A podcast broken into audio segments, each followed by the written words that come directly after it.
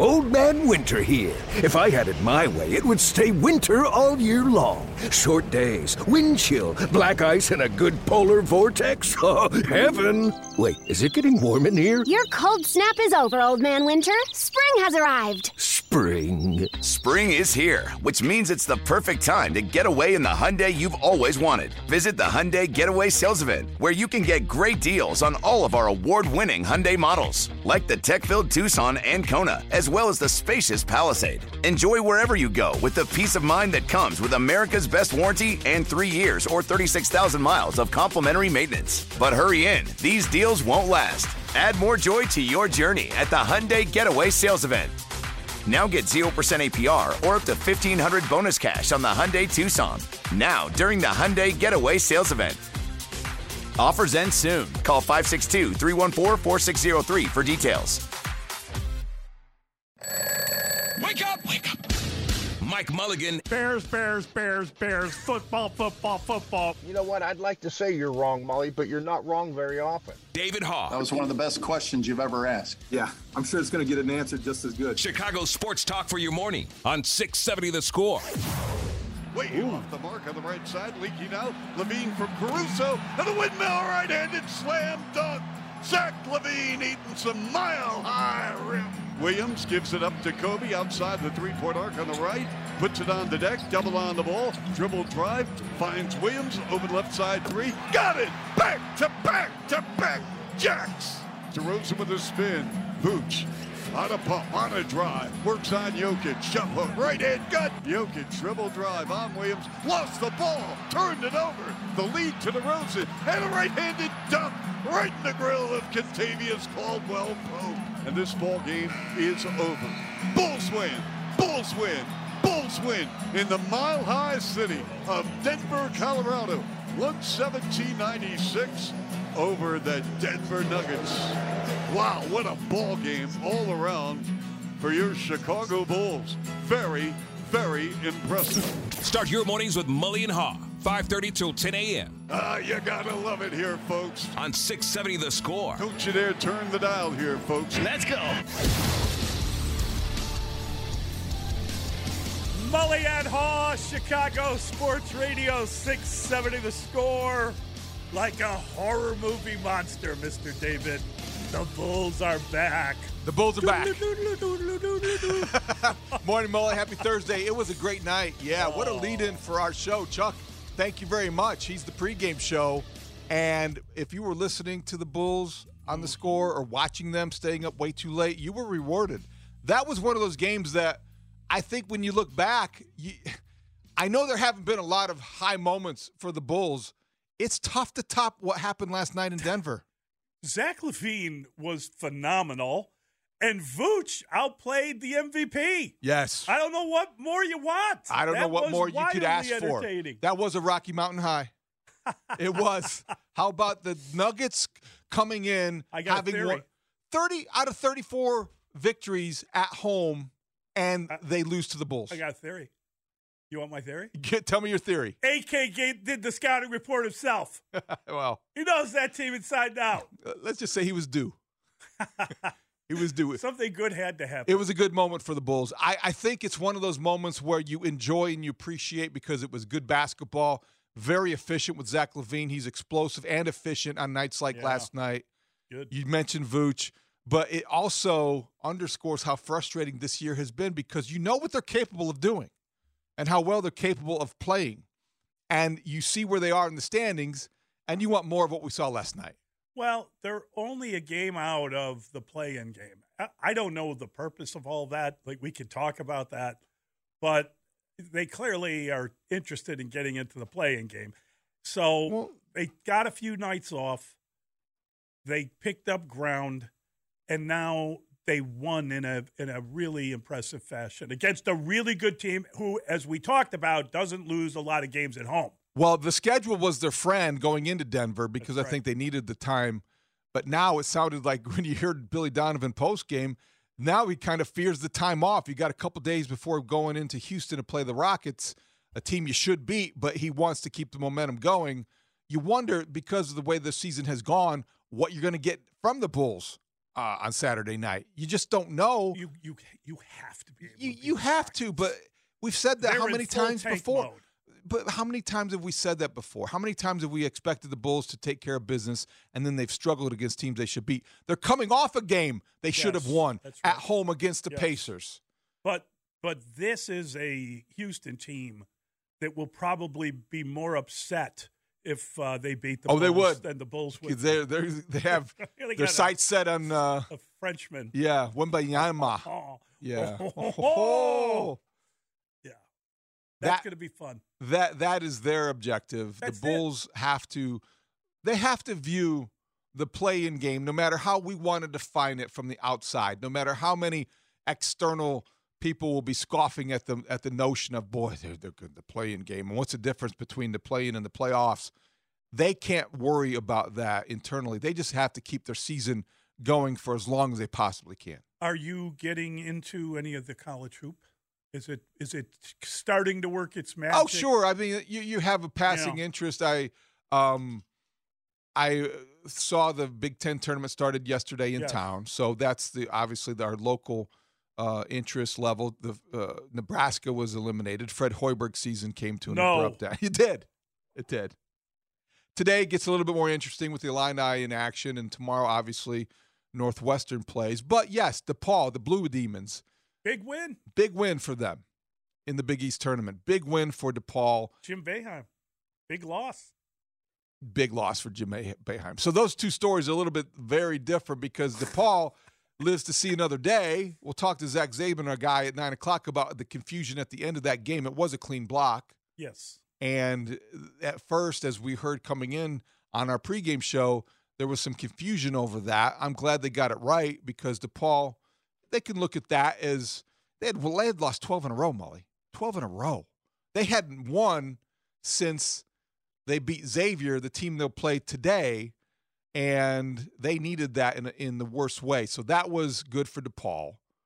Meanwhile, Jim Boeheim steps aside. No, no. Jim Boeheim retired, and I don't mean by his own uh, volition. Let's take a listen to Jim Boeheim. I've just been lucky to be able to coach this long. I, I think you missed it. I gave my retirement speech on the court last Saturday, and I gave it in the press conference afterwards, and nobody except William, William Payne figured it out. Are you, are you saying right now that you're, you, you, you're going to retire? This is up to the university. You, you want to come back? I didn't say that. Uh, okay, but so what are you saying? You're not saying you're retiring, but you're I not just saying. said it. I don't know. So you don't know. Okay. I said this is up to the university. And you, you're not sure whether you're, when will you, when will, how will you make a determination about when you will come back? You're talking to the wrong guy. That that's a guy that does not want to retire. That's a guy who was retired. That's a guy who, need- who- who needs to retire. Um. Okay. I mean, there, Okay. there's there's a lot to go over, but 47 years later, and the guy's been there like his entire adult life, right? Didn't he walk on and then became an assistant Since he was 18 years old. Okay. Yeah. And how old is he? I think he's 77, 78 years old. Uh, 78, I believe. I'm just saying. Okay, 78 years old. He's He's- been there since he's, he's 60 That's a years. long time. Yeah, it's a long time. and and and he's not included in the uh, the the announcement of his retirement. Well, if you're asking me to feel some sympathy for Jim Boeheim, I'm not going to do that because he has. He, if you're asking me to to find a way to un- understand why he didn't have a more graceful exit there at the end, it's not hard for me to grasp. He makes everything difficult. okay. He makes everything more complicated than it needs to be by the way my perception is that he treats people. And when you treat people a certain way you have exchanges like we just listened to.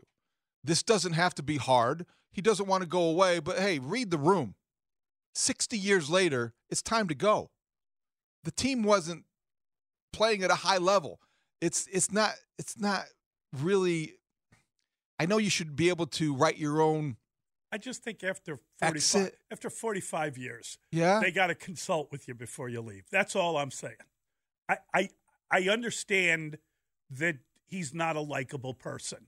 And there are a lot of people that don't like Jim Boeheim, and there's a lot of people that believe he's one of the more overrated coaches ever. I mean, that ever. there's a lot of people, and David raises a hand, who have that belief. I'm just saying, when a guy is there, like he, when a guy reaches kind of institution level, you ought to at least have the conversation so he knows he's retired. I, I I like the way you're giving him respect, and I respect that about the way you're speaking about Jim Boeheim. He is somebody who has uh, accomplished so much in college basketball, and I guess overall, when you look at the body of work, it's an impressive one, and he's got a legacy that speaks for itself. I am not making this assumption that you're making that they haven't tried to ease him out and make this as graceful of an exit as possible. And he has complicated and put a spanner in the works, if you will.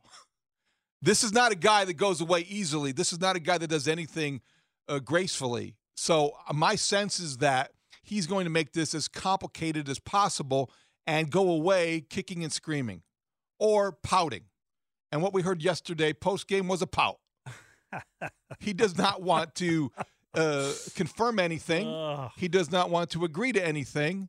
And you you found out right after the press conference when they issued mm-hmm. a press release basically firing him.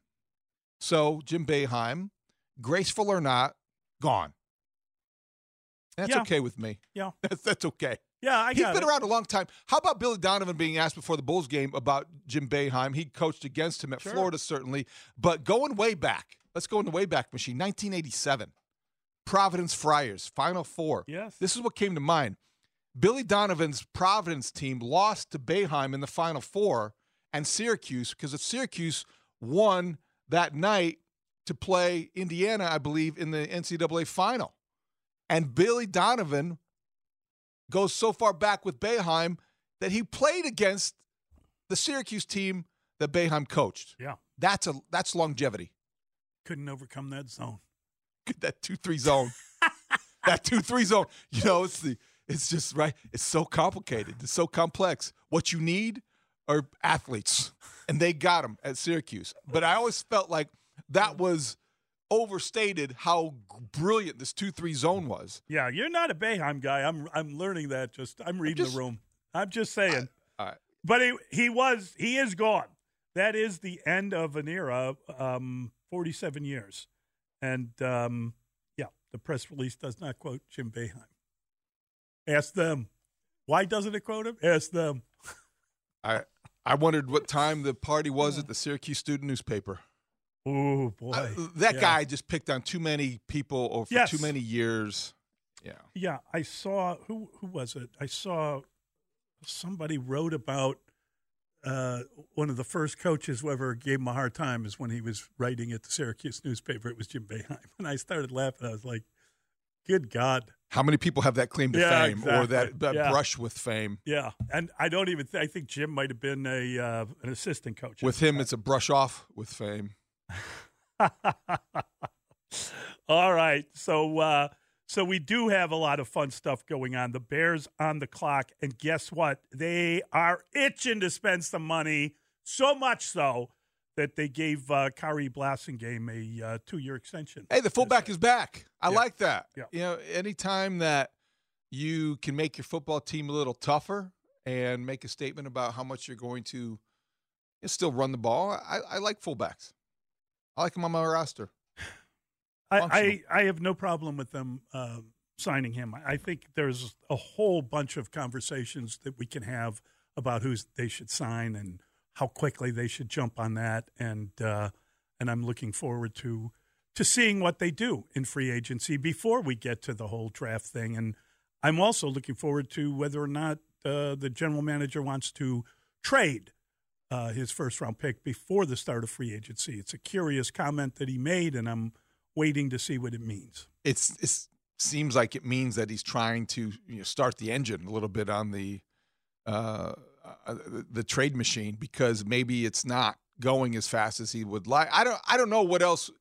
My would, only would thought would compel be, you to want to make a deal Yeah. before the value is maximized. I would think that maybe if you're planning on making a couple deals, you want to get the first one done. Maybe. If, if that's the case, but I, it depends on how far down you well, want to trade. Well, you can't go that. very far at that point. Yeah. So if you're making two deals, you're gonna yeah that you you would start that process sooner probably than you would think. But if you also are keeping all of your options open, yes, I, I think you shouldn't be in a hurry. No, I agree. It's a waiting game, and you got to play your cards close to the vest and see uh, what it looks like, and it's going to be very interesting to see how this goes. Um, but they are on the clock, so that's interesting stuff. Your uh, your Chicago Blackhawks had a two to nothing lead, and you thought, "Oh no, not again!" But they came through and they lost to the uh, the hated Red Wings four to three. They were playing really well for two periods, and Mhm. then um, the Red Wings t- took care of business, and and I think that was a not a bad outcome because now that the Hawks have unloaded everybody, I uh, think they need to pay attention to the Tankathon.com standings. I am a little surprised to hear or to see the reports about Jonathan Toews having a pending return. So I don't know what purpose that would serve other than to maybe, you know, give him a, a, a send off. I Emphasize he's the last guy standing. maybe that's maybe that would be the purpose of it. I hope that he's healthy. That would be the encouraging thing. So if Jonathan Toews wants to come back and to see where he is as as the season finishes and maybe his his Blackhawk tenure ends, then I'm all for that. Whatever he wants to do and however he wants to handle it, uh, I would, you know, he- he's got to put his health first. I'm just curious to see how they handle the farewell and you talk about a graceful exit find out how they, you know, stage that. Which parking lot will be cleared so we can have the chalk tribute to Jonathan Toews. The uh, the White Sox had a rough outing from Dylan. I wondered if you were going to get to that. Yeah, oh, definitely. I, I mean, there's more information after that, but let's just start with Dylan Cease. He he had to leave the game in the first inning because he was just getting rocked. He, Rocked. He like walked the bases loaded, gave up a grand slam. I mean, it was pretty ugly, but it's it's exhibition season, and who knows what he's working on, right? So, bottom line is he comes back in the second inning. Uh, he left after throwing 23 pitches. Then he comes back in the second inning, and by the time he was finished, 11 runs on two outs over two innings. That's going to leave a mark That on your ERA. that requires an explanation. I, I think that I thought he was pretty funny afterward. He was very he could funny. Have cared less. He I- didn't seem too shaken. I like the way that he handled it, and I think that we should probably follow his lead. You're right in saying you never know what these pitchers are working on. They may try something different. They may try uh, to adjust the rhythm to the pitch clock. There's a lot of trial and error and experimenting going on in spring training, and I would think it's wise to chalk this up to that. Um, the the probables now for the for the White Sox. You got Jesse Scholtens uh, starting against Team Colombia today. Everyone's playing uh, exhibition games uh, against some of the uh, the World uh, Baseball Classic teams, and the Cubs did it yesterday. And I got to tell you, I watched a little bit of it. Mhm. I didn't know that the rules weren't a part of the World Baseball Classic, so the new rules don't apply. Well, and, W- and you know who's really stunned was? Did you see Schwarber? He was like, "Wait a minute, they can they can shift for me." I didn't see that. Oh, that was great. So Schwarber reacted to Schwarber the was like, he was, they were playing someone, and he the shift. he was surprised that he was just being told that they yeah they they're going to shift to get what? That is pretty funny. I thought we outlawed that. Yeah, I saw some of the Cub game against Team Canada. Oh, Canada. Oh, Canada. And I I noticed or tried to detect if Ryan Dempster was at all conflicted in the booth. All right, the Sox. I got to get to this. So we you got Friday Lucas Giolito Mhm. against the Cubs. Saturday, your guy Mike Clevinger against the Padres.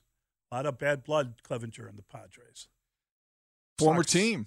Sox stuck in the middle of it. Yeah. Well, that's his first uh, real start, right? He had a B Yes. game start, and we'll find out where he is and if he is as far along as he suggested when he talked about you know, his progress this spring on the mound. And the Sox have been very positive and, and complimentary about his progress. So we'll wait and see. Yeah, i- if not if necessarily we- with bated breath. If we see it, it would be a Padres broadcast, right? Because the Sox don't broadcast again until Sunday, I believe. So mercifully, they're not not, gonna lie, I don't have the Sox us. spring training uh, TV broadcast memorized in terms of the of my. s- I don't have it memorized, but they're so few and far between. You- I happen to know it's you have it circled on your calendar. like I heard them when they were signing off yesterday. Okay. Say they'd be back on Sunday. Stephen uh, Jason. Yes, it was Steve and Jason. It was good. They're really in mid-season form. They're having a lot of laughs. That's good. They're joking around with each other. I did not consume any White Sox baseball except for the highlights or lowlights, and then I saw the Dylan Cease interview. I watched a little bit about uh, of the Cubs because it's just easier to access at this point. And um, uh, the Bulls stayed up way too late watching the Bulls because I couldn't believe what I was seeing. Yeah, uh, the Bulls were really good, and they were moving the ball really well. And Zach LaVine, I think Vooch said it after the game. Did I read that? That Zach LaVine, when he makes uh, quick decisions and the right decision, decisive. That was the key word. That was the word. That that was the word being thrown around a lot post game. He They were very good. decisive, and Zach LaVine has been very good in playing at the level you expect him to play since the All Star break, especially averaging around thirty, making really good decisions with shot selection, and and Is getting healthy, people involved. I I think Does obviously that, does that seen. make you revisit the beginning of the season? I think it does, in fairness, Yeah, right. because he takes a lot of criticism for having, you know, the max contract and not having a lot of games where you, you he re- responded in the way that we expected him to, or the contract suggests he would. That was early, and I think he was feeling it out. He looks healthy, he's explosive, and he's efficient. We'll get into all the fun storylines in college basketball. Um, but I noticed that uh, Porter and his Oklahoma team did lose to Oklahoma State yesterday, so they're eliminated from that tournament. That bummed me out. The Ramblers, I don't even, I don't even know if they played in that tournament. I did see a little bit of the game. They did. They lost. Yeah, Say Joe. but they were uh, out of it before. They were pretty even- much out of it. Yeah, yeah, not a shot. not a good year. And Notre Dame ended the season. And Mike- Notre Dame. Mike Brey. Yeah, Mike his Brey. career now over. and Jim Phillips gave him a nice little uh, send off. That was nice. Jim Yeah, Phillips, uh, commissioner of the ACC, he was there when Mike Brey was hired at Notre Dame. So they go way back, and I know that they're still have a very good relationship. And you hope Mike Brey ends up wherever he wants mm-hmm. because you don't know if he's going to be in a studio, you don't know if he's going to be in, in television or the media, or he wants to coach again. So we'll wait and see. I the, see that when we talk about Boeheim, Yeah, unfortunately, that is my your go-to my, guy. my comparison. yeah, When No, you can, no comparison. I know there's no comparison. I know that Mike Brey never got to a Final Four, and I don't want to overstate how how th- that success in that way. But when you see a guy that successful treat people the way that he does, it shows you that you can be like that and just a normal person without having to be a jerk. And I think so when you see coaches leaving and, and dealing with things in a way that they deal with them post game, you know, that's my in college basketball, my point of comparison. It's a good. It's a fair comment. Um, I got nothing but time for Mike Brey, and hopefully we'll get a chance to go to the linebacker with him. That would be fun. Or wherever he wants to go if he comes to Chicago. Porter Moser is another example. You know, Great you guy. mentioned Porter. No question. Whether it's at Loyola as we got to know him or at Oklahoma still, the way that people talk about him. Yes. That's the way you handle things when you are a coach whose example matters, and he sets the right one. Yeah, it's uh, it's very interesting. We'll we'll talk about all this stuff. We'll talk about who's left and uh, who you're following in the wide world of college sports. There's a lot going on. There's a lot of people that we finally heard from. Uh, I don't know where your mind is along those that front, but we'll get to all of it. We've got all the stories of the day. We're going to pick them apart with the pick six. It's Mully and Haugh on the score.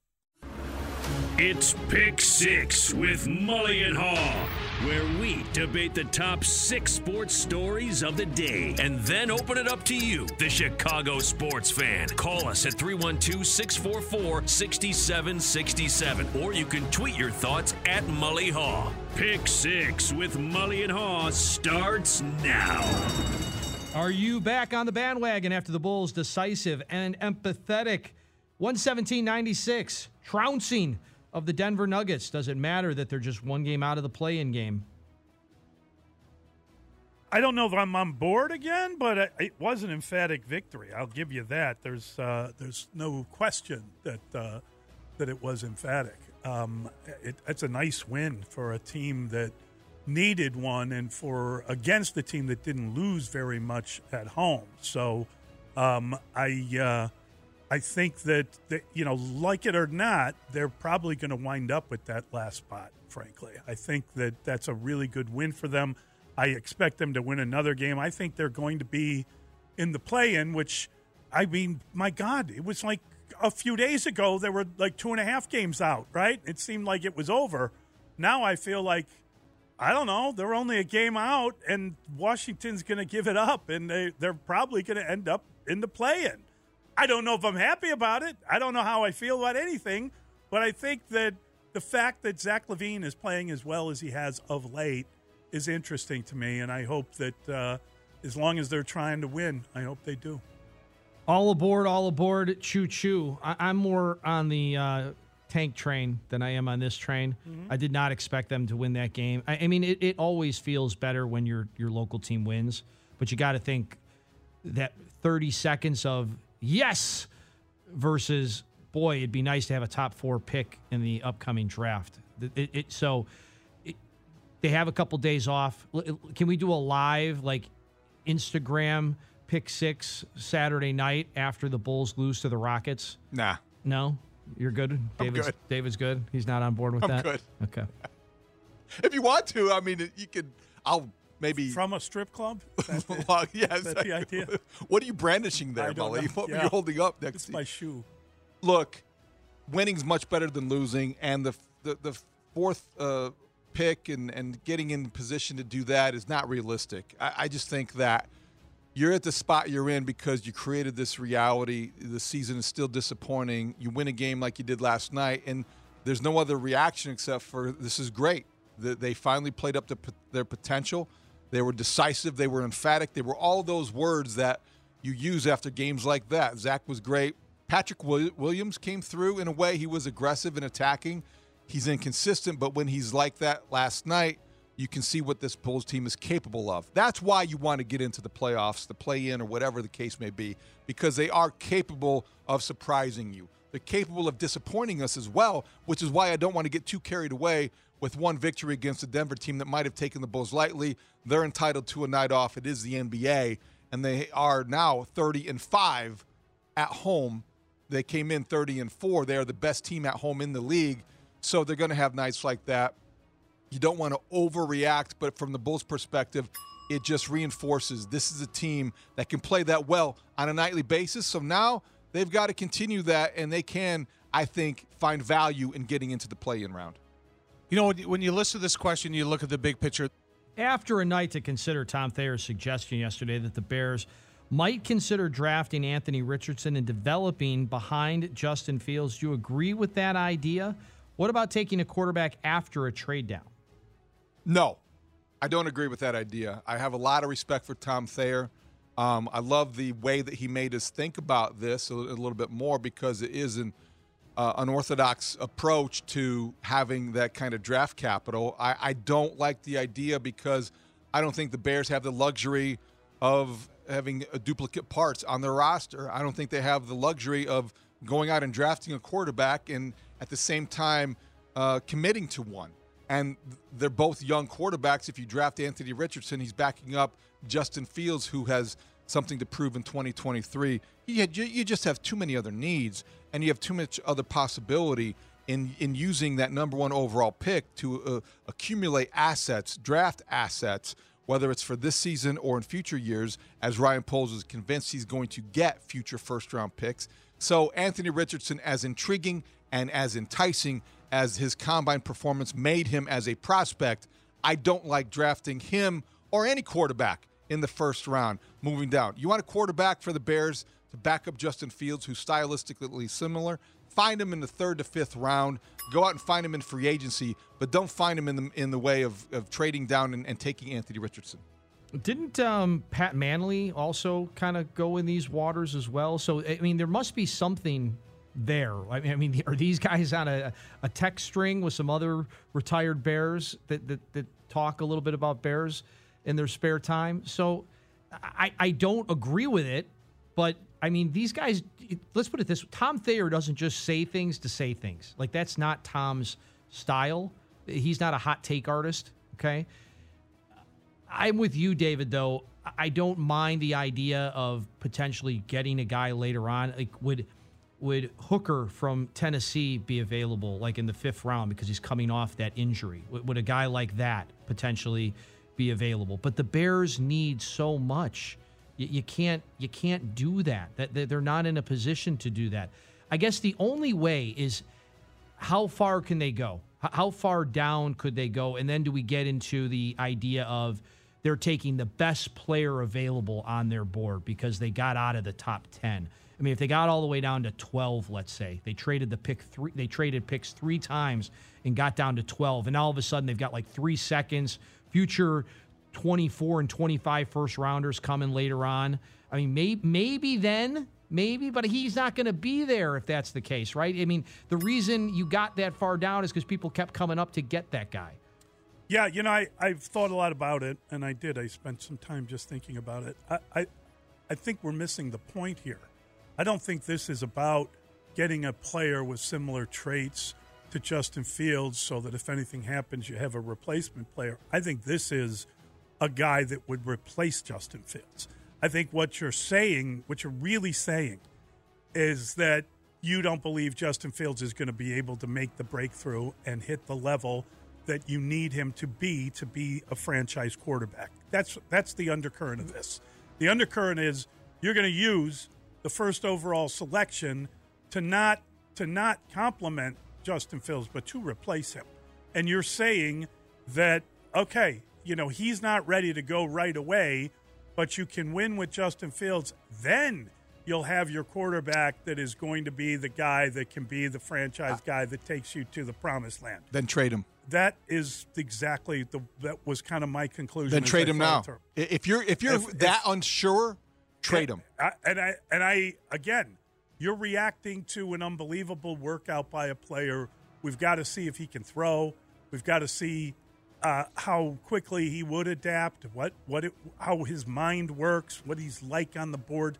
There's a lot of missing information. The the wow information is the workouts, and those were wow. And we kind of knew they were going to be wow, and they did not disappoint. So the other aspects of it are worth investigating, and maybe you do find that he is the guy that blows you away when all is said and done. And if that is the case, then you're absolutely right. Well, and I also think that just to follow up on that quickly, my my my mention of drafting a quarterback i- who's similar in style to Justin Fields is what I would recommend them doing Later as- in a draft. as, eh, later in the draft, as opposed to loading up at the position in the first round where Anthony Richardson surely is going to go. I just don't think that it is worthwhile because if you ha- have reached that conclusion or creating that doubt about Justin Fields, pick a lane now and be definitive on what you think about him as as your quarterback. And and I feel stronger today than I have before about building this thing from the inside out. And you've got to get offensive linemen and defensive linemen and then defensive linemen and offensive linemen and before it's done, make sure you get some offensive linemen and some defensive linemen. Can you believe this? Pick six. Where are you on the idea of signing Orlando Brown Jr. as a free agent left tackle, even if his abilities might not fit the team's scheme? Does the fact that the website Trench Warfare lists him as the only above average starter available in this free agent class mean anything to you? Yeah, I- think um, uh, you know Brandon Thorn does a really good job, and I think Trench Warfare did a really serious look at all the available players in uh, free agency, and he is the only one they consider an above-average starter. Let me tell you something: the Bears need above-average starters. Okay, and again, I, I don't know what is in Orlando Brown Jr.'s mind. I don't know if he wants to uh, go someplace where you're going to win. If he uh, if he wants just the most money he can get, I have no idea. I think that you know Ryan Poles should know a lot more about the guy than I do. And this idea that, that he doesn't fit the scheme, and he probably you know they really need a player who can do some different things. They need starter, above average starter quality players, period, end of story. If he's the only one, I agree with what Tom said. If a guy can play, he can play. If a guy can play in Baltimore and play in Kansas City, he'll be able to play in Chicago. So go ahead and feel free to get the only above average starting offensive lineman on the market. And the guy also, by the way, can play left tackle. So I would be all over this hire. I would pursue him. I would uh, I would be banging on the door at midnight. I really would. That's very interesting, especially after we had Coach Wannstedt and Tom Thayer say the old uh, "not so fast, my friend" on him. Right? They they, they didn't Tom- say it was Tom- a bad Tom was in. Tom was Tom totally was in. No, Did- no, Wani- No, he Wani was. was not. Tom was in. wasn't. But Tom wasn't in on backing up the Brinks truck. Tom wasn't in on, and so was But Tom Wannstedt. said Tom said get guys who can play, and they, and you don't have to worry about scheme. That's what Big, Tom Biggs said. also was not like Well, back no, up the Biggs- Brinks truck. Biggs and, and Dave were different. Well, than Bi- I think Biggs. I think Biggs is on one end. I think Yeah. Wannstedt's in the middle, and Tom was a little closer. But I think all three of them didn't like the idea of like, you know, spending, putting all the chips into the middle on this guy. That's what I heard. Okay. And, and I'm just, I'm just, that's all I'm saying. They need, a, they need an offensive lineman. They need at least, I believe they need two. I don't think they need three or four. I, I- everybody, I'm listening to people talk about it. I mean, Teven Jenkins, when healthy, plays a really good right guard. I, I, you can you can oh, win football oh. games with Teven. Yeah. Sorry. Oh, the, my the back key words Well, I did there, say I did say the if we're listening when healthy. when healthy, When healthy. it would be bothersome to me. Asterisk. I have I don't want guys with asterisks. I, I'm not uh, empathetic to a guy's injury issues when you need him Teven Jenkins start. could be a good guard. He's not going to play tackle. Is he Just going to be? right guard. But is he going to be available? I don't know. Look, I think Mully's right here in terms of loading up with offensive linemen, even though you may feel like you have offensive linemen. Uh, interviewed Patrick Finley on Football Night in Chicago last night, uh, and, and he's his his free agent wish list began with Orlando Brown Jr. Not surprising there, but then he had Jawaan Taylor next, and I asked him about it, and he said exactly what you said.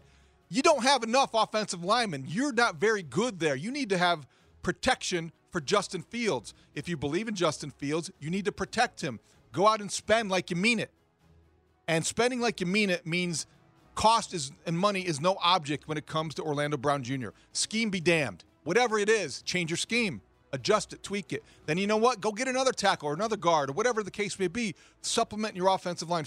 Don't stop buying offensive linemen because you're afraid of how it will affect Braxton Jones, a fifth round draft pick on, on day three last year. He had a very serviceable rookie year. Maybe you have something in him, but you can find a way to use him. He can be a swing tackle. He's young, but no, none. This is a very good uh, information from Trench Warfare. If he is that much different from everyone else in the in the class of free agents, go out and spend money that reflects that. It's a great question.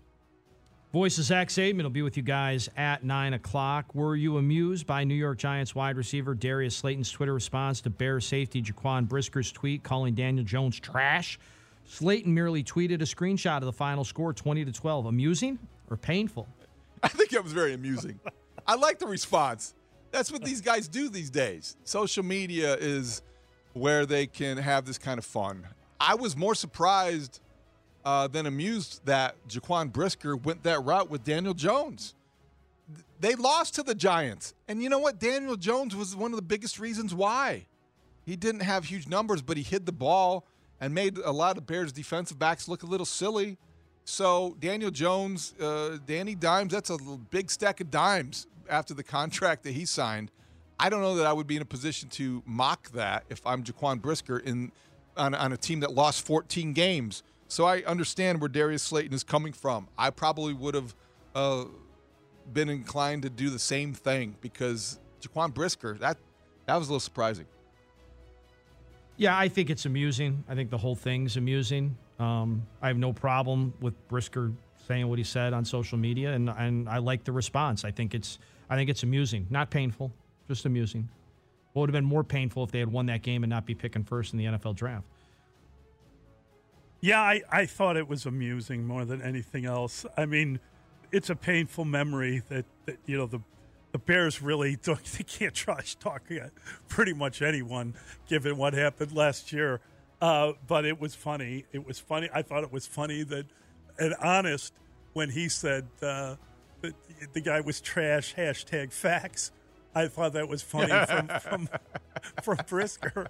But this is equally good. You know, just just show the score of the game. Here's the screenshot of the score, and uh, that's our only response. Is he not a free agent? Is is Slayton out there? Is he available? Uh, that's pretty funny too. The idea that these two guys could be practicing against each other. That's it's not quite a meatball question. That's a good. That's a good question. That's Tommy Hotovy. He's going to be here 7:45 this morning. Cubs pitching coach. Do you consider the Cubs 11-7 exhibition victory part of their Cactus League winning streak? Either way, with just a few weeks left in training camp, have your expectations risen given the team's success, and will they exceed the anticipated win total? Oh boy, yes, it's part of the win streak. It's another win for the Cubs. I, I mean, I get it. It's Team Canada, and they're not playing by the same rules, but I think the Cubs are pitching really well.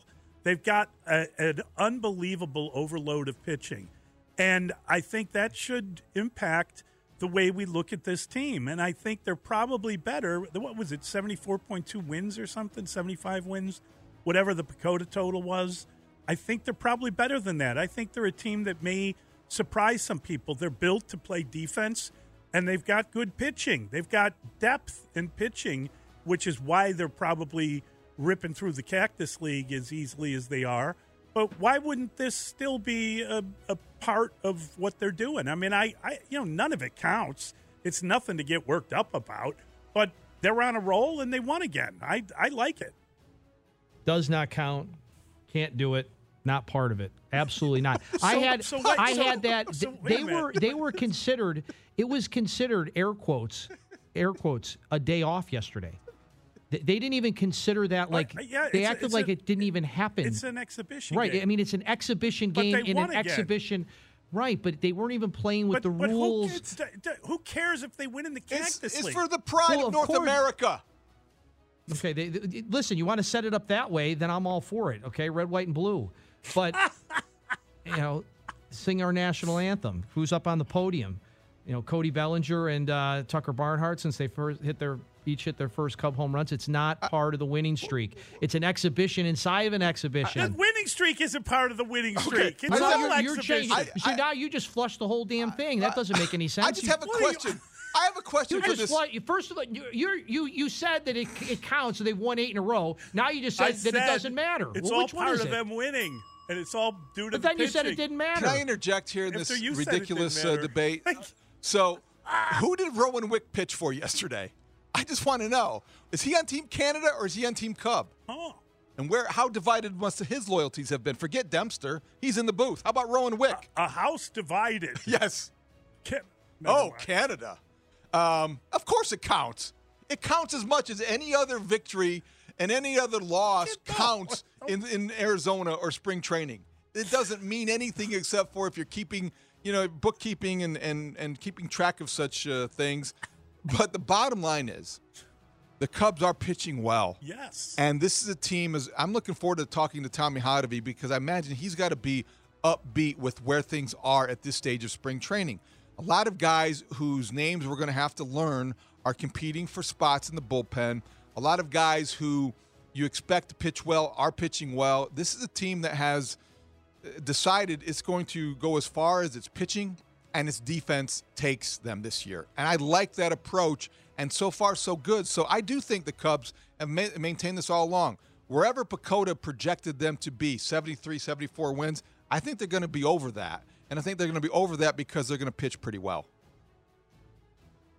Well, okay, next question. Dustin, the imaginary winning doesn't count as much as the more imaginary winning. Is that what you're saying? That's what you're saying. I'm kind of confused. Can't have it both ways. Any concerns with Dylan Cease allowing 11 runs while getting just two outs last night versus the Kansas City Royals? Well, I'm going to pretend that never happened. I'm just going to pretend that never happened. That was one of those imaginary outcomes in, in spring training that doesn't count. I'm not worried about Dylan Cease. I think that you have to leave open the possibility that number one, he was experimenting. It is Arizona. You can make every excuse for Dylan Cease because he has earned the benefit of the doubt. I'm not worried about him, you know, uh, having a, a tough start to the season. It's one outing, and I'm more concerned with how other Sox pitchers are progressing. I'm more interested in how Oscar Colas is really having a good, strong spring training. I'm a little bit more triggered by Luis Robert getting picked off for Team Cuba, first base. Mm. That that was not a good. Uh, uh, him getting picked off on the bases that that's not something you like to see in in the World Baseball Classic. But I am not worried but on the list of things to be concerned about. In Dylan fairness, Cease. in yeah. fairness to to uh, to Luis Robert, that guy can throw over there as much as he wants. It's not a balk. It's okay. Well, so he didn't know that. Yeah. Uh, okay. You you're in your Sox excuse making uh, mode already. That's, Sox uh, already not knowing the rules again. Sox already not knowing the rules again. and making excuses for not knowing the rules. Tony took note. But I am I am not that triggered by Dylan Cease's bad outing. I'm only going to be affected or influenced by by one pitcher's bad outing. If Mike Clevinger doesn't pitch well on Saturday, I'll probably notice that and maybe make too much out of that, but not Dylan Cease. Well, Dylan Cease afterwards said, you know, flush it flush that one. You know, the other, you know, as we're talking about the exhibitions and the ridiculousness sometimes, the fact that Dylan Cease came back in. So he he comes out of a game and then comes back into a game. I mean, and then gives up 11 total runs and gets two total outs. It would be a little bit of a cause for concern for me if I was a Sox fan. I guess most Sox fans are happy that I'm not. Yeah, you know, uh, of course it's a cause for concern. I, I don't know if he was working on anything, and I'm willing to throw it out, and I'm more than happy to not worry about it. But yeah, I mean, you see that, and that's your best pitcher, and he got shelled, and it was weird. And I don't think there was any other way of looking at it. So I, you know, I'm not living and dying with the winning streaks. Uh, it's not like you know, it doesn't mean anything to me in the exhibition season. I'm not limiting what my wins are, but I do get concerned when things happen and I happen to see them. But no, I, you know, I, it's very rare that I get to see anything with the White Sox. So I, I their ostrich approach uh, has impacted me. How many times are you going to take a shot at the fact that they're not on TV during they're spring never on TV. I think they'll be on TV Sunday don't look. Oh, they'll be on the score here. on Friday. Who? The White Sox. Oh, so they'll be on Marquee on Friday. They'll be on Marquee on Friday, but I, I would I would I would listen to them on the score first. Oh, of course, of course. I'd watch them on Marquee. Company guy. Yeah, that's that's, that's great. I saw you. I saw Cow, uh, uh, Crowley's out in uh, camp, talk, taking selfies with everyone. Crowley's in Arizona. Yeah. Crowley's in Arizona. Podcast the, from Arizona. He's got podcast the, coming. He's got the fly the W T-shirt on, and he's posing with everyone. He's representing, selling the brand. Got to well, do that. Sell, sell, sell. Representing the Good store. for Crowley. 312 644 6767. The extra point is next. Mully and Haugh on the score. Set up this extra point. It's time for the extra point with Mully and Haugh on 670 The Score. What college basketball story piques your curiosity the most today? DePaul trying to pull another upset at the Big East tournament. The Big Ten tournament, Illinois playing today to see if they will face uh, a Friday contest against Northwestern, or is there something else?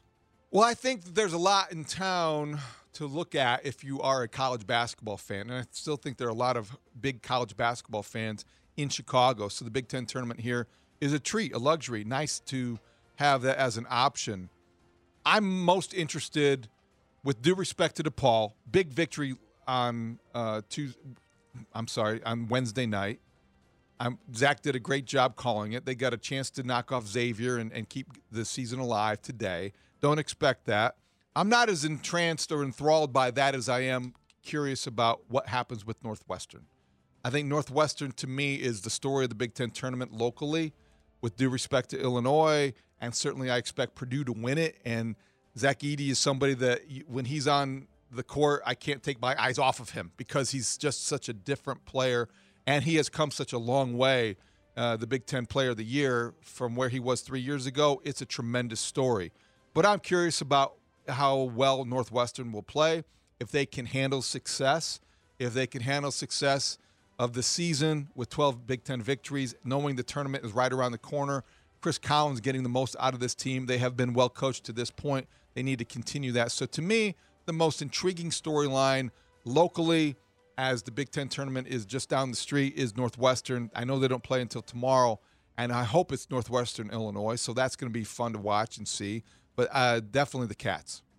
Well, I think March Madness officially revi- arrived last night with that win for DePaul. And it's not because DePaul won, it's the way, the fashion in which they won. And the call that Zach provided, if you didn't catch it on the radio, maybe you saw Tim Brando on Fox call the game. Both calls very good, very exciting.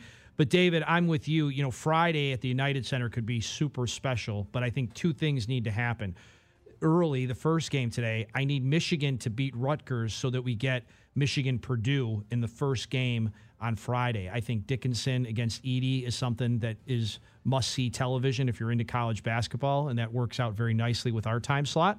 And then, of course, you want the Illini to beat Penn State you know, five ish this afternoon, so that it sets up another 5:30 tilt with Northwestern. That would be a good, you know, have a little fish fry, have a little uh, cold draft beer, and watch uh, Illinois Northwestern. That would be a good uh, way to get your Friday going, if you will. Perch, fish. You think perch? As long as it's fried, fried and it's white okay. fish, All I'm right. good with any of it. Just cod, curious. perch. Um, you know, I, I know that I'm supposed to stay within the uh, uh, the the kind of um, parameters of the question, and and I understand that I should have great curiosity about DePaul and what they're doing in the Big East tournament and the Big uh, Ten. I'll I'll kind of tune in when it becomes Illinois against um, against Northwestern. Should that game happen, I may watch Illinois today. But the game that I'm looking forward to today is North Carolina playing Virginia. North Carolina is a seventh seed in the ACC tournament. They probably need to at least another quad one win, which they would get against Virginia if they win that game. They had a blowout win yesterday. They're playing better. That's a team that was the number one team in the country coming into the season and is out of the top 25 and is on the bubble of whether or not they're going to make the tournament. And they beat Virginia last time they played. And they kind of need to beat them again if they want to play in the tournament. That's going to be tough, though. It's going to be really tough. And they kind of need to beat more than Virginia. They're they're like 20 and 12, but they only have what do they have? One or two quad one wins. They've got to get more. And the only team that's ever made the tournament with uh, one quad one win, I believe, 2004 Michigan State. Is that what I read? Something like that. And they had they had uh, been very good uh, the, the, previous year, as was Carolina. So maybe there's hope for them yet. But I want I want North Carolina in the tournament. I really do. I, I just hate the idea that all that talent goes to waste and you don't see those guys play. It's and a remarkable fall. Blaylock got hurt in yeah, the game yesterday, or yeah, and and we'll see if he can. He came back, but his ankle's bothering him. We'll see if he can play today. I know it. I know it's an incredible fall. I I can't help it. I love the ACC tournament traditionally. It's always been good to me when I'm making my NCAA picks, and I I for some reason want to see North Carolina win, and they, they are a team that fascinates me. Between now and Sunday, when the brackets come out on Selection Sunday, Yes. we're going to hear this a lot. This season, this season, it's unlike any other. This Yes. is the tournament is more wide open than than Right. any other. Do we say that every year, or is this No. actually true this year? No, this is more true this year because the names have changed. So, like last year, we may have said that, but it was still Duke and North Carolina, and there were still, you know, really good, familiar teams. These are different programs. You know, we're gonna we're gonna hear from uh, from uh, Alabama at some point here. We're gonna play Brandon Miller's response to. Uh, to what's going on and his role in it, and really, he said nothing other than that it's heartbreaking. So, th- so the But- teams at the top ha- are different, so that makes it feel like Yes. there's more parity. Yes, and I think that's probably you know I saw what's his argument. name? Who's the kid from Gonzaga? Drew Timme. How what, that guy's got to be fifty-seven years old. he has tenure at Gonzaga. Oh my God! Yeah, he's been there. You know, maybe it's because he's been so mustached and bearded all He- these years. But I, I saw them win their tournament with that guy, and I just like- laughed. He looked like that when he was 12. "Who- Wow, like he's got to be in like his ninth year. Well, he's been there. He's got the. COVID year, then he's got the red shirt year, then he's got the extra COVID year plus, and then he filed a petition. It's So, unbelievable. How yeah. long has that guy been around? He was enrolled when he was 14, and now he's 27. Yeah, I, maybe that's it. You know, there, he's he's one of these guys that had like a full beard at uh, age 14, and you, you think he's older, but good God, that guy's been there forever. Yeah, I think that the, the teams being different at the top probably helps explain it because it does seem like the tournament has become harder to predict on a yearly basis, and the degree of difficulty when you're filling out your brackets. Not just because college basketball tends to be an afterthought in Chicago, but because the you look around the league and you're watching, you know, you consume it as a fan. It's like, well, you don't know what how to interpret certain things because you just can't predict them anymore. They're not as easy to predict. And the Big Ten having, you know, all these teams, the Big Ten could get 10 teams in the tournament. Right. But what does that mean? That the Big Ten is that much more dominant or that they're just that much, there's that much parity or, or mediocrity around the league? Purdue might be the closest thing to a great team in the in the Big Ten. But are they great? No. They're not a great team. And, and and we have a texter saying he saw North North Carolina lose to Duke the other day, and they're not very good. They've lost to Duke twice, and they're not very good. And I think that's the point. Well, they need not- to win. But they're talented. They're very talented. I guess I guess Hubert Davis can't coach. I don't know. I don't watch him enough, but I'm watching that game tonight. They have not been the same team since halftime of the national championship game. That's They a very really good haven't. Point. That's a good point. They never recovered. Wow. All right, 312 644 6767. It's Mully and Haugh at Chicago Sports Radio, 6 7 of the score. Ongenda called for a goaltending violation. Wow. The officials have gone to the replay monitor. Dave, you just saw a replay. He caught that on the way up. That was a great block. Ongenda, came from behind, whacked the ball hard. It's a block shot, no basket. The final score, DePaul 66, Seton Hall 65. Demons win. Demons go to the second round. Mully and Haugh, Chicago Sports Radio, 670 the score. That is uh, Zach Zaidman with Dave Corzine. Ton of respect for both those guys. A lot of fun memories. Both And what a moment. guys. What a March moment. Yeah. DePaul wins the first time in 12 games. Little suspense there at the end. Zach captured the emotion there, the reaction, because you're watching and you're seeing, and, and I didn't see it live, but you go back and you see it and like, well, that's that's got to be goaltending. And then it's like, no, you see it slow down and it's okay, no, that's not. Demons win and they move on and they play Xavier and maybe they'll make something magical happen. I don't expect it, but you never know. Uh, DePaul's had a tough go. They've had a tough See, go this year. And no question about it. And DePaul's had a tough go in the Big East. Um, here's my problem with DePaul. And, and again, I know I went to Loyola. I know people are going to think that this is driven by that. I, I'm not as interested in DePaul because I don't think they're going anywhere. I don't think DePaul, I, I just don't think even if they put together, I- don't think they're getting out of the Big East. I don't think they could win the tournament. So even if they put together another win or a couple more wins, I just don't know where that's landing me with uh, with the Blue Demons.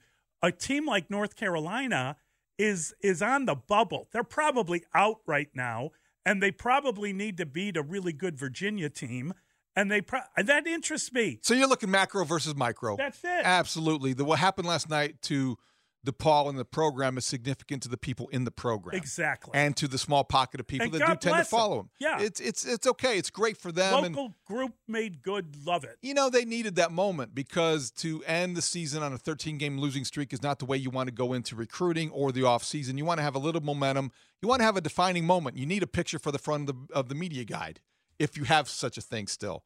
So I get that. But I think macro, big picture wise for the tournament, and we're looking at this, you know, on Selection Sunday and what's good and bad for the tournament. I understand where you're coming from with North Carolina. I hope they get in as well. You'd like to see that, but I do think there's an there's a argument to be made, or or I, I look at it this way too. I like it when there are surprise teams in the tournament. I like when you have the upstarts and the mid majors and the guys that make a run or the surprise teams in a conference who might be catching lightning in a bottle. I like the rare appearance by maybe a Rutgers who might make a run. I know it's not the blue. That's a that's a Big Ten school, and that is a that is a okay bad example. Okay, But, no, but to your point, David, they might have a play-in game. The first game today at the Big Ten tournament. If you look, Jerry Palm, who we've had on before. Yes, yes. So his last four in, his last, Okay. his fourth team of his last four in is Rut, is Michigan. His Yes. first four out, fourth team is Rutgers. That's why I They're use playing each other. So, like, Yeah. th- so today's game is almost like a play-in game. Like Yes. the win, I think the winner of that game, I think they cement their spot in the tournament, and I think the loser I is agree. done. I don't I even. they- agree. They, are and no that- longer on that's that a first game, four out list. Right. That's a game I want to watch. right. Because of that. Something exactly. on the line. Right. Something on the line. But, like, Something- Mississippi you know, the State, other thing is, I okay? kind of like Michigan. I, I I want Michigan to do well. I saw Juwan Howard play when he was in high school, and uh, I kind of like that storyline. Okay, I'm just, what I'm, I'm just saying being is that honest. when you, when you look at teams that get into the tournament, you're like you like the brand name. You like No, North no, Carolina, no, no. I like Michigan. Loyola. I like teams getting an opportunity, but I don't like the bottom of a Big Ten uh, t- team getting it. You want to talk about mid majors? If you want to talk about I, I, I'm- who is- who are his last four out, Dustin? Last four out: Oklahoma State, North Carolina, Yep. Arizona State, Yep. and Rutgers. Okay, sorry. But his None of last that- four in, his last four in, to your point, uh, Utah State, they are 24 and 7. They Good. have a net rating of of 22. Great. And they're hanging on Let them in. the edge, right? I, I agree. But on the flip side, Mississippi State, they're 20 and 11. He's got them in. And North Carolina's 20 and 12. You want to watch Mississippi State play or you want to watch North Carolina play? I mean, if you're talking about the f- first four in and the last four out, give me North Carolina every day over Mississippi State. I suppose that's So- true. I suppose, but but if it's a, if it's a Utah State, I understand what you're saying in terms of I North want Carolina Utah State getting in there over North Carolina. I, I do too because I think sometimes the novelty of it is what appeals to a lot of the casual fans. The novelty of a of a season of a team you're not as familiar with, and you see the why they're there, and you start look. It's about the story. It's about the backdrop. Uh, as a casual college basketball fan, I think you look forward to those kind of things. Maybe a little bit more than having some of the blue bloods get in because of reputation. Yeah, so we have a texter saying, "Watch out for Drake." Is Drake in the tournament? Yes. I, I thought the automatic bid went to uh, it's always the to, tournament to. Bradley, right? Drake Drake won. Drake won, Drake the, won the tournament. Drake won the tournament. Okay. Yeah, that was decisively. You talk about so emphatic. Bradley out. Out. See, like I'd rather see them in than than Rutgers, for instance. Hmm. You see what I'm saying? I'd rather see a mid-major that won their conference but didn't win the conference tournament get into uh, the NCAA tournament than than a team that uh, is you know the seventh or eighth. Would you rather league. see Bradley than North Carolina? No, Okay. I'm being honest. I know, but that's you know that's a I little different, though. Carolina. I know, North Carolina's like but that's a little different. blood. I know they're a blue blood, I, but I, I started the conversation saying I wanted to see North Carolina get in. I know, and I'm asking you so about. now you're asking me to to bounce. I'll tell you what. I'd rather see North Carolina out and a team like that in than a team like Rutgers or Michigan. How's that? that's fair. I th- there is and no. I want to see Michigan in. listen, there's no wrong method or way to approach March Madness. You can approach it however you want to. You can root for whatever team you wish. That's the beauty of it. Everybody's got a reason for either picking the bracket or pulling for a team to get in who is on the bubble.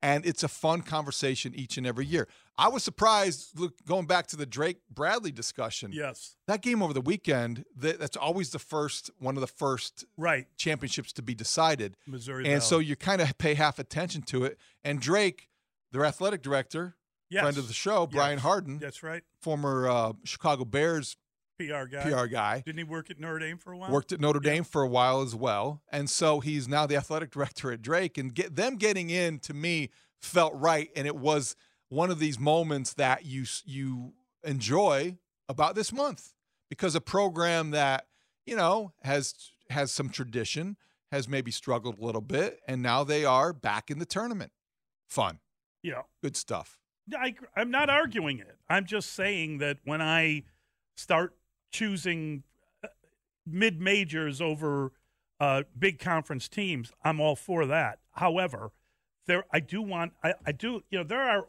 automatic qualifiers, and they end up playing each other and eliminating each other. And I think you know if why not put a team in with um, with a 16 seed? Why not have uh, Duke get in and play Grambling or Howard or one of those teams that already qualified that people project to play each other? Why, why not make it easier on some of those teams with automatic? I think they've begun to do that a little bit more in recent years it, because you get in as a quote unquote blue blood, or maybe Right. you're one of the last four in. It doesn't automatically preclude you from being in that, you know, the the play in round, or it might be one of those situations where you don't get the benefit of the doubt where you might have more more so before. All right, Mike is uh, Mike is in uh, uh, Lagrange. Hey, Mike. Hey, good morning, gentlemen. So we're talking about North Carolina. They started as preseason number one and then sleptwalk through the whole season. Like they got no business being in the tournament. Give me the Bradley Braves all day, every day. Yeah, I, I mean that's fair, um, but I'll take Carolina. I I love that you're sticking to that because there, there's no you don't have to apologize for it. Oh, I'm not apologizing. I, hope I don't don't seem like No, I'm, but I- I'm I- tormented by the idea. Here's the thing. I'm asking the question though. If if Let me say this lo- to you: okay, Who's more likely to win the NCAA tournament? North Carolina. Okay, so wouldn't that be awesome? But the tournament bracket is not about who's most likely to win it. It's who's most deserving of being in it. Um, it's the tournament is about the tournament, not the champion.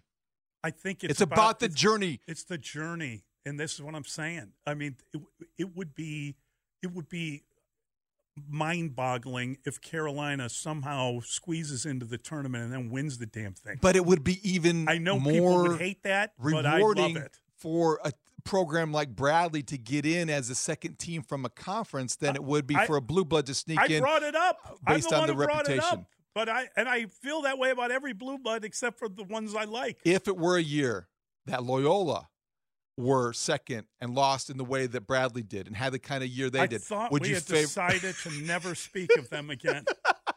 I thought we had made that declaration. No, I'm not backing you into a corner, but I like kind of backing you into a corner.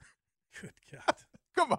I'd rather see Ball State in the tournament than Oh yeah, now we're talking. North Carolina. Oh, How's can that? we? You know, I want to relive that glory, the Rick Majerus era. That was beautiful. I love that. All right, we've got Jon Heyman joining us next. It's Mully and Haugh at Chicago Sports Radio, 6 7 of the score.